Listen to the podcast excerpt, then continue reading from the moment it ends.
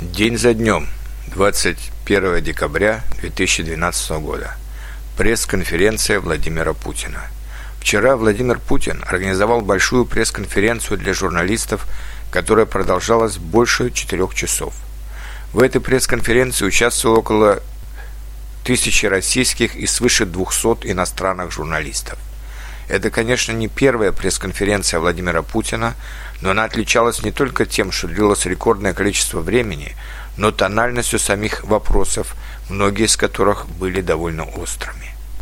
В первую очередь, они касались принятого Думой законопроекта Дима Яковлева, запрещающего усыновление русских детей американцами в ответ на принятие Конгрессом США списка Магнитского.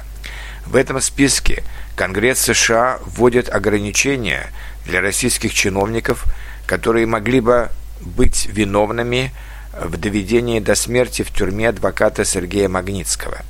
Россия очень болезненно прореагировала на этот список, увидев в нем вмешательство во внутренние дела Российской Федерации. В ответ родился законопроект Димы Яковлева. Законопроект назван по имени российского ребенка, который погиб в США в приемной семье. Журналисты пытались обратить внимание Путина на абсурдность такого ответа, который ударит прежде всего по детям-сиротам. Путин ушел от прямого ответа, сказав, что ему еще не поступал этот законопроект на подпись, но что не Россия была инициатором такой войны законов. Он также заявил, что считает, что сироты должны прежде всего усыновляться в своей стране.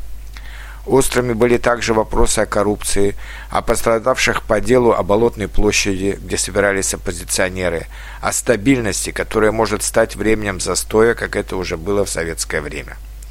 Хотя большинство вопросов не было столь критично, как перечисленные выше, эта пресс-конференция показала, что время благостных конференций, когда журналисты были довольны своим президентом, ушло, и Путин и правительство ожидают сложные годы, когда обществу уже недостаточно материального благополучия, когда оно хочет больших свобод, меньше авторитарности и большего контроля и критики любых шагов правительства и президента.